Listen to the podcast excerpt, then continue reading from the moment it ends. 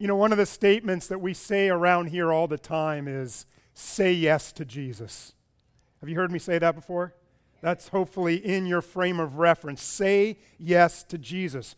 But what I've discovered, you know, over the years, and perhaps you have too, is that saying yes to Jesus doesn't necessarily cover or help us in all situations or circumstances. it's a great vision to live by, it's a great motto to live by, and at times, legitimately, it's all we need.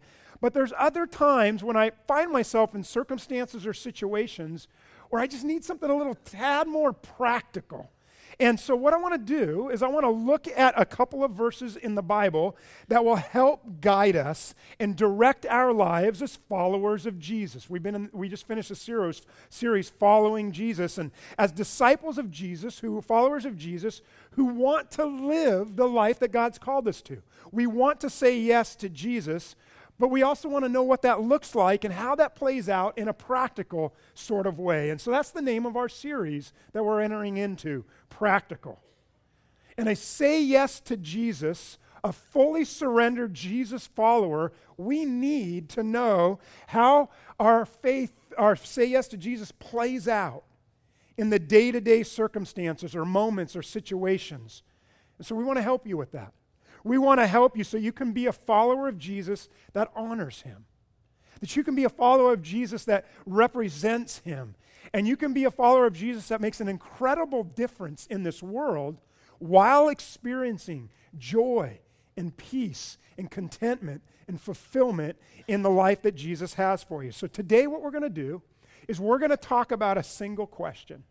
A question that will that if you and I will begin to ask, it will clarify for us our best options for almost all decisions in our life.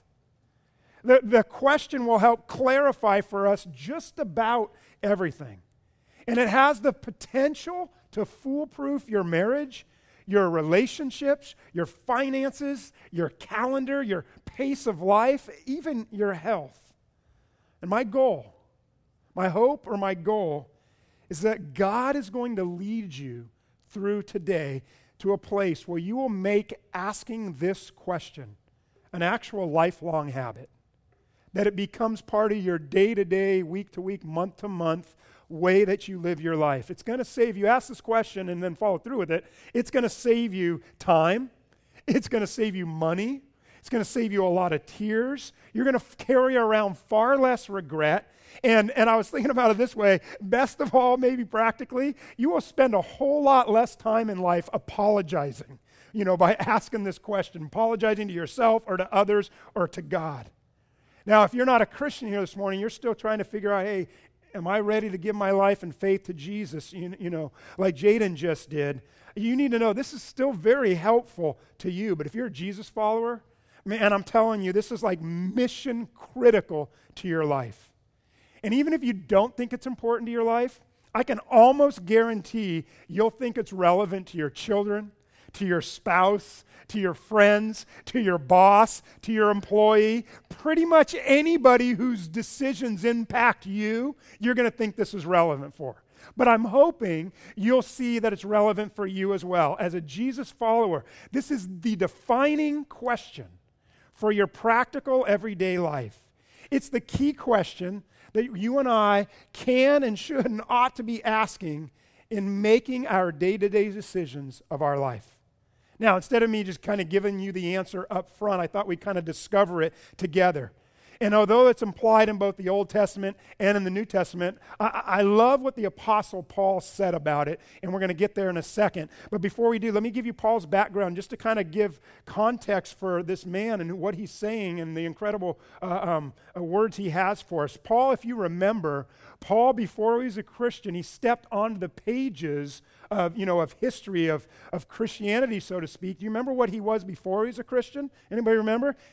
Yeah, he was a Pharisee. He was a Christian hunter, right? He was a Christian killer.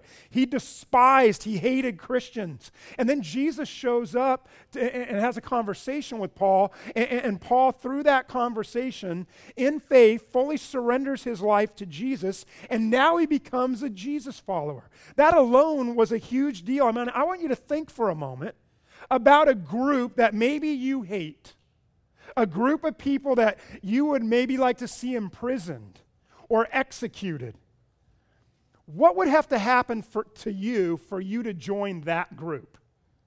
I mean, what would have to happen in your life so that you would then not only just join that group, then dedicate and devote your entire life to pushing those sets of beliefs?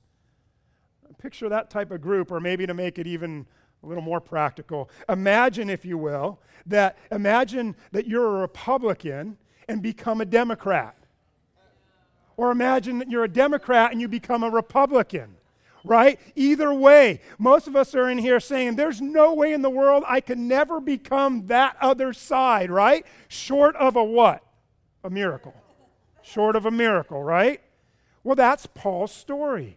God just miraculously comes into his life, and, and now Paul, this Christian killer, He's fully devoted to Jesus. He's fully devoted to the message of Jesus. And when he writes the words that he's writing to us today, he's writing them as one who, who despised, who hated everything that Jesus stood for. But because God changed his life, because he had an encounter with God, he had a miracle with God, he is now a person who says, God's way is the way. And there is no other way. And I'm devoted and pouring my life into sharing that message. And what he shares with us is an important, critical part of that message. If you haven't turned there yet, turn to Ephesians chapter 5. And so, with that type of person in mind and his background, who's now going to be sharing the message of Jesus, and I want you to notice, uh, we'll get to our verse in a second, but let me give you the backdrop here. Um, in Ephesians chapter 5, verses 1 through 7, there's this list of actions or behaviors or attitudes that Christians are supposed to do or not do. It's pretty predictable stuff. It's all stuff, you know, we've all been tempted to dabble in. Things like greed, sexual immorality, dishonesty, um, unkindness, revenge.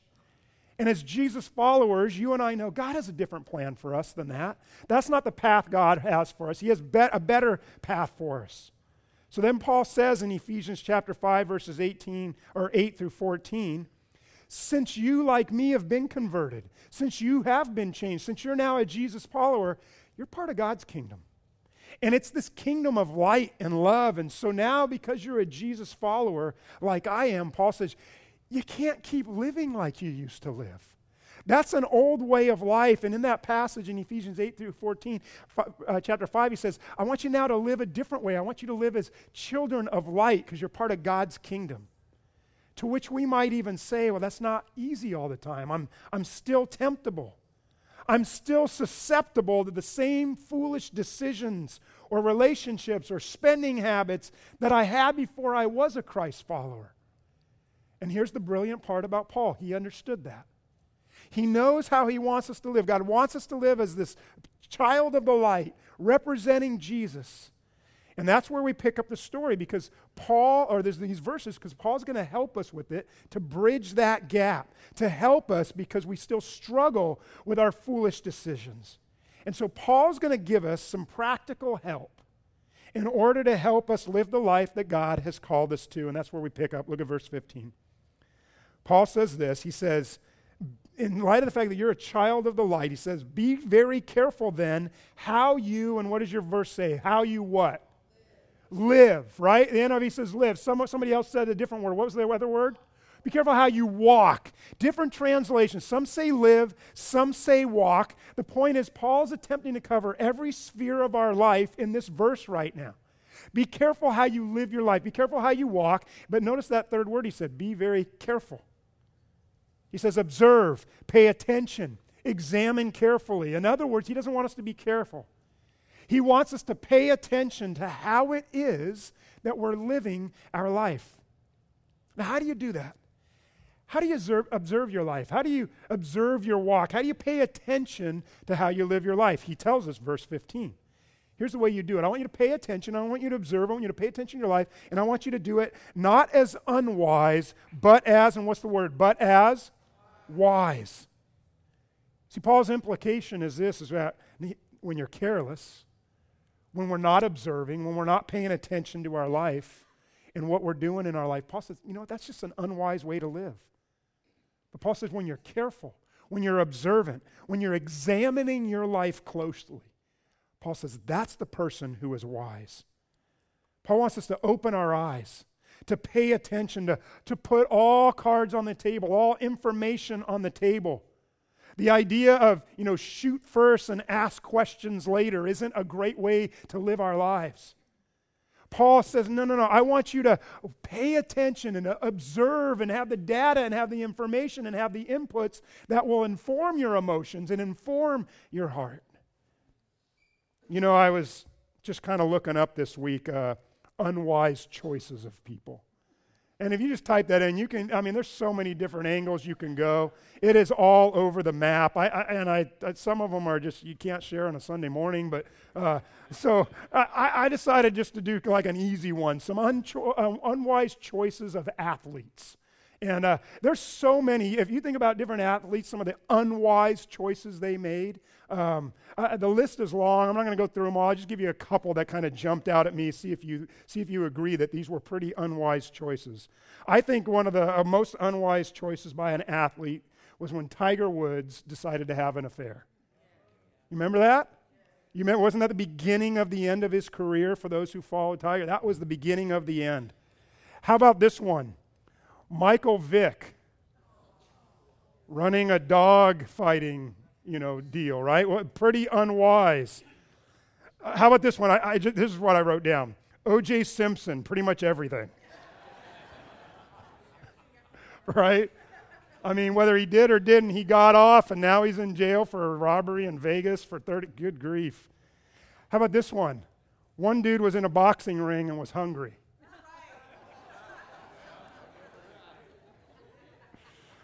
When Mike Tyson decided to eat the ear of Evander Holyfield. Remember that? Not very wise. Not very wise. See, Paul is telling us don't live as unwise, but live as wise. And if you do that, if you live carefully, if you're examining your life as a wise person, notice what he goes on to say, then you can make, make the most of every opportunity make the most of. That's actually one Greek word. The Greek word is exagerazo. Does that sound like an English word? Exaggerate. You know what that actually literally meant? It was used of, of, of merchants. And it was the idea of taking advantage of and buying something up that was a good deal. Okay, it was the idea of choosing, out, choosing the best goods in front, front of you. Go to the market, find a, a, a bargain. Take advantage of the opportunities before you. Now, opportunity in the Greek is the same word as the word time. In the Bible, there's two words for time. There's the word chronos, which deals with seconds, minutes, days, you know, all that kind of stuff. But there's another word, kairos, which is the word here used in Ephesians 5.16 and also Colossians 4.5. And kairos refers to opportunity. In other words, the way of wisdom, Paul is saying, Take advantage of the opportunities that are before you. Time is opportunity, opportunity is time. And Paul says, I want you to make the most of it. I want you to make your life count, your time count by taking advantage of opportunities before you. Buy them up, take advantage of it because God's putting them before you. And that's what Paul's saying is the wise person. Now, why do you need to take advantage of the opportunities before you? Why do you need to take advantage of your time and pay attention and, and examine the opportunities. Paul goes on to say, well, I look at verse the verse again. He says, because the days are what? The days are evil.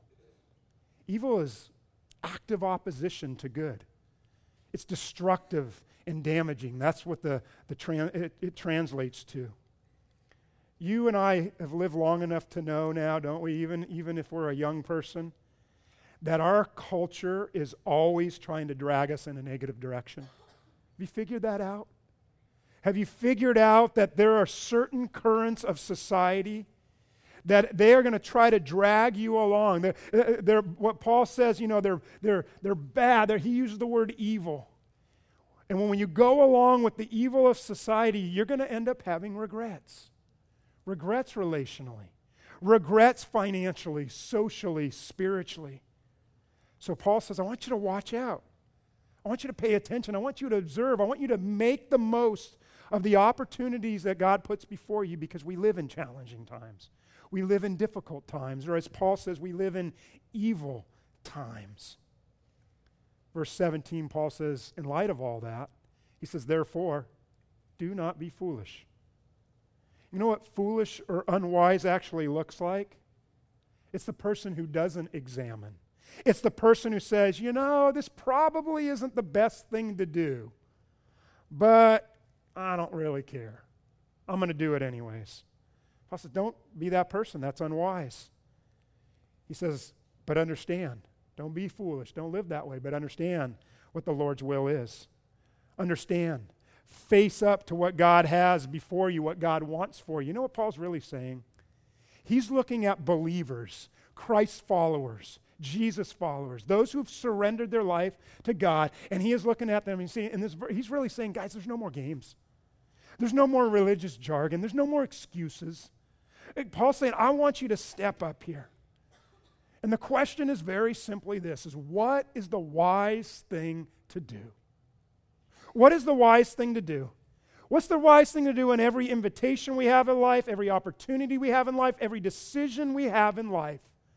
Not the unwise, but what is the wise thing to do?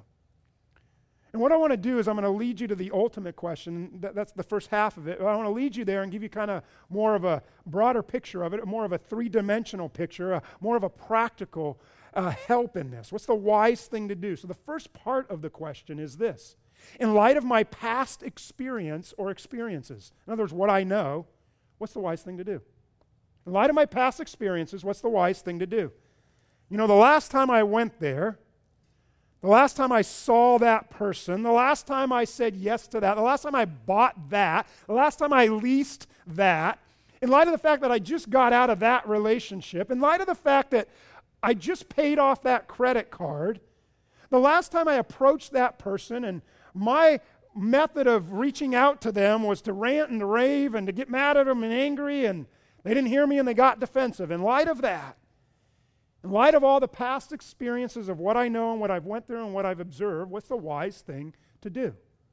I, I don't know if you guys remember a bunch of us last year in, in, the summertime, we did some block parties. Do you guys, some of you guys remember those, the block parties where you invited people and you have a barbecue, hang out, get to know your neighbors? And uh, myself and another person, we led the way in our neighborhood back on July 4th.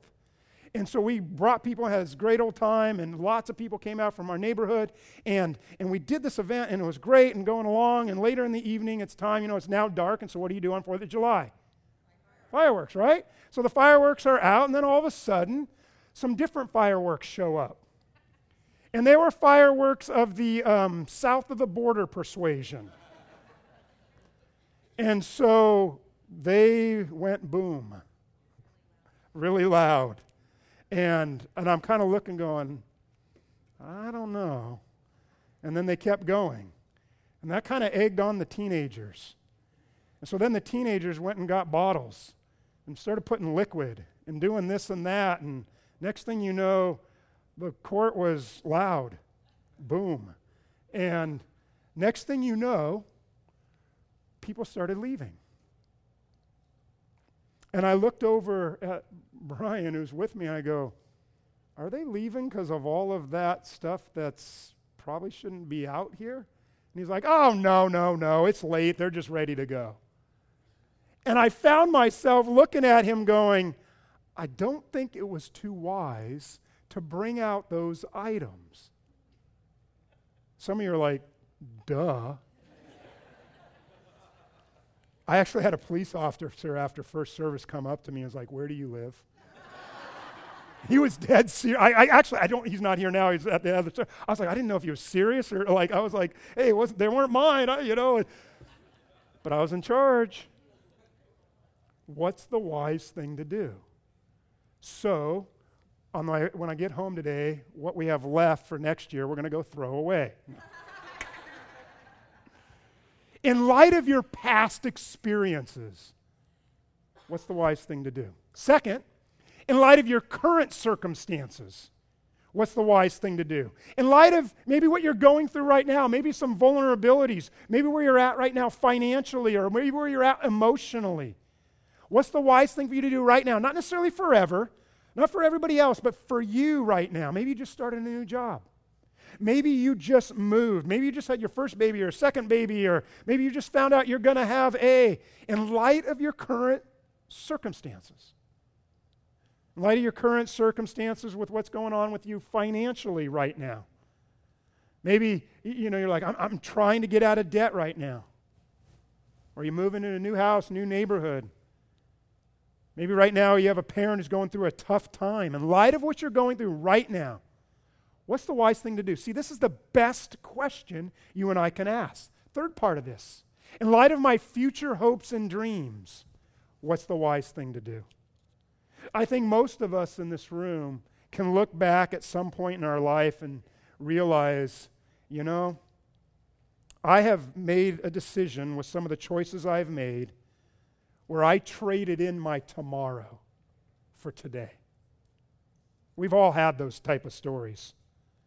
I've traded in my future dreams and hopes for something today that I won't even have tomorrow. Well, I got to have that. Forget about later. I don't worry about later. Who cares about that? I'll deal with that later. I, I, right now, I want to do this, enjoy this, have this. Paul's like, that's not wise. That's betraying our future. So Paul invites you and I measure your present against your future. Is that really worth it? Listen, church, I'm telling you, this component alone has the power to change the trajectory of your entire life. In light of my future hopes and dreams, what's the wise thing to do? I want to retire before age 50 and be freed up to serve God with every second of every day. Okay, so what's the wise thing to do today? I, I want to buy my first house by age 30. Okay, what's the wise thing to do then to get there? I want to pay off my house by age 40. Okay, what's the right thing to do? I want to go on five mission trips in the next 10 years. I want to pay for my kids or my grandkids' education. I want to have kids who turn into Jesus followers who become amazing contributors to the kingdom and to society when they become adults. Okay, what's the wise thing to do? What's the wise way to raise them? You have hopes and dreams, don't you? You have a vision for your life. And the worst thing you can do is allow circumstances, situations, or people to rob you of that future because you looked on what they said, what the circumstance said, and say, it's all good. There's nothing wrong with it. I can do it. I can go here. I can go down this path. I've done it before. It's not illegal. Nobody's going to find out. And even if they do find out, I can manage the consequences. Whatever path you go on all of that. Why in the world would you trade your future for something that's not even going to be around or be there in the future? The question, the better question, it's not, you know, is it right? It's a good question at times, but it's not the best question. The question, is it legal? It's an okay question, but it's not the best question.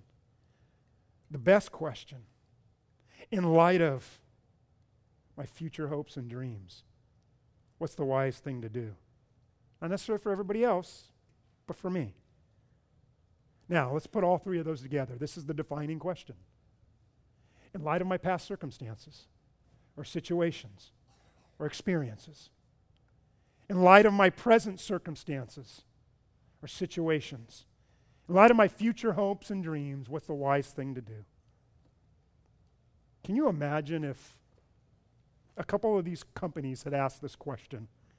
Imagine if 20th Century Fox had asked this question when they signed over all the merchandising rights of all the Star Wars films to George Lucas for $20,000.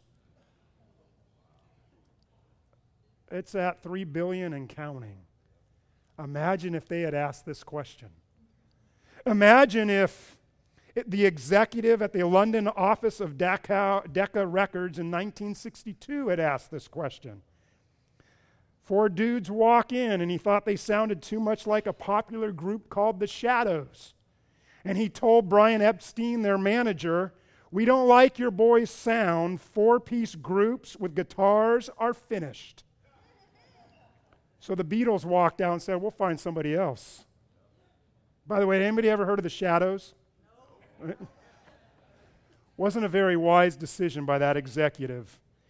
Eastman Kodak, I don't know if you knew this one. Do you know that Eastman Kodak actually developed the digital camera in 1975? Some of you might know that, but I, I didn't know that. They developed the camera and they developed the core technology for the cell phone. But they decided not to develop either of those because uh, they thought it would cannibalize their film business because they had 90% of the market. I don't know about you, but I'm not carrying around a Kodak cell phone.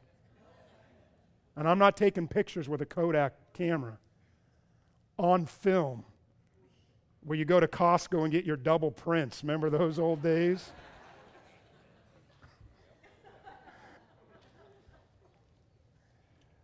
Imagine if they had asked this question in light of our past experiences, in light of our current circumstances, in light of my, our future hopes and dreams. What's the wise thing to do?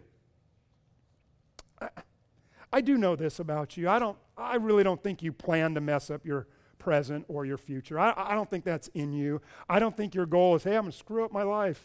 Right? I don't think we go there. We don't plan to mess up our present. We don't plan to mess up our future. But here's what we do do we fail to plan not to. We fail to plan not to screw it up. Nobody plans financial ruin through t- credit, uh, credit card debt, right? You don't set out to say, I'm going to ruin my life with credit and credit cards.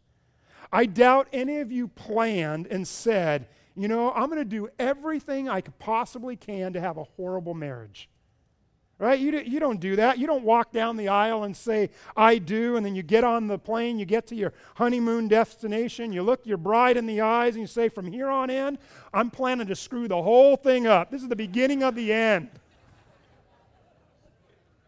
You don't plan to do that.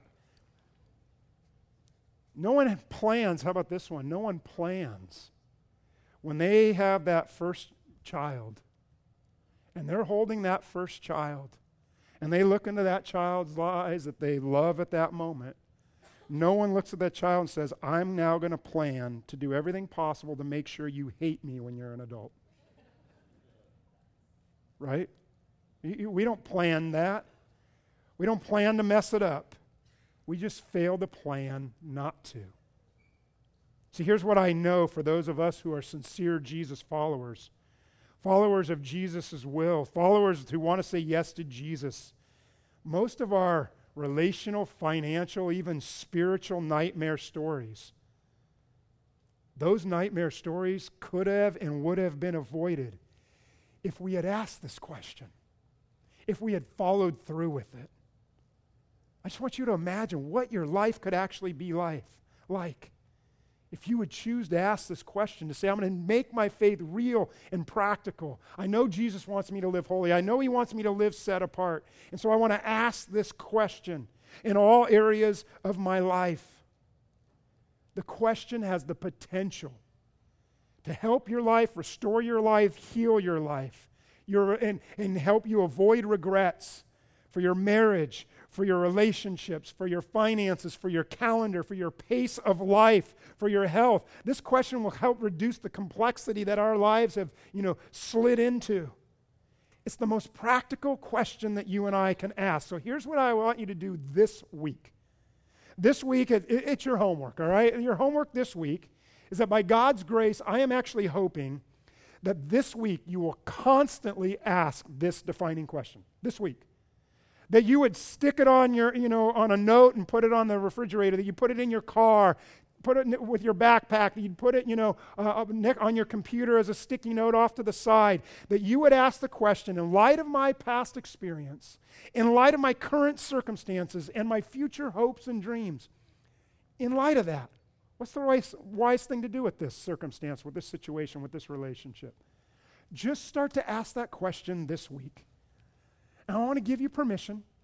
Uh, uh, you don't have to do anything about the question this week. Okay? Uh, don't, don't do anything about it. Just this week, just start asking it. Just start seeing the question in your circumstances and situations. Because remember what I said, my goal is that this eventually becomes a lifelong habit of yours. So this week, I just want you to start observing this question into your circumstances.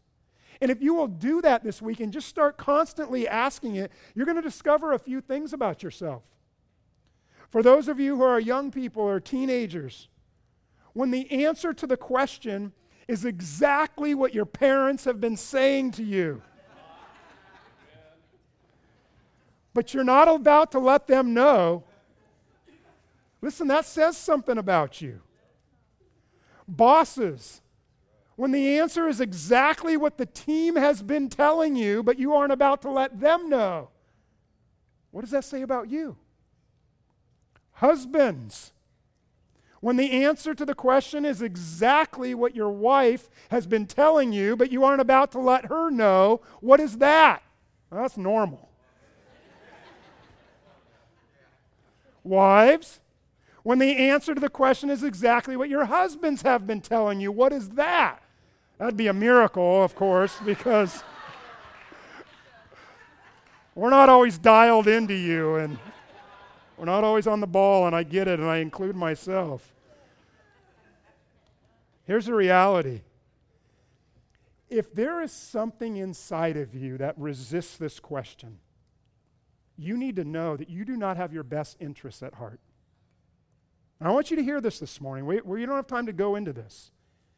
But if there's something that resists or has been resisting this question, you have some things going on inside that you really need to allow God and others to help you with. Because maybe the Lord, your church family, your friends, your spouse, your kids, your bosses, whatever, maybe they've been trying to speak to you, but you've resisted. You wouldn't let them in. See, it says something about you, where you're at. And there might be some lack of health that really needs to be addressed. If you resist it, you don't have your best interests at heart. One of the things I know for sure is as we dive into this deeper and deeper, you're going to discover that this path of wisdom, it looks strangely f- familiar to all the ethics and morals of the New Testament. So even if you're still figuring God out and searching God and checking God out, God kind of lays it out for all of us. So I want to encourage you go for it. Go for it. Ask the defining question. It is the beginning of practically living out our faith in God in a God honoring, God pleasing way. In light of my past experiences, in light of my current circumstances, in light of my future hopes and dreams, what's the wise thing to do right now? And the next week, we're going to continue on. We'll pick up our discussion and take it further. Let's pray. Heavenly Father, Almighty God, we know, we know, God, that you have so much for us. You are for us. You don't want there to be anything that would harm us. And so, God, you lay out for us what our life can look like, and you give us incredible wisdom and insight. And you've asked us to ask the question what is the wise thing to do? as true Jesus followers, not just religious attenders, not just church attenders, but as Jesus followers, we want to know how to live the life that you've called us to. So, God, I pray that this week your Holy Spirit is just constantly flooding our lives. This week, in every moment, every situation we're in, God, you just bring the question back to us. What's the wise thing to do? What's the wise thing to do?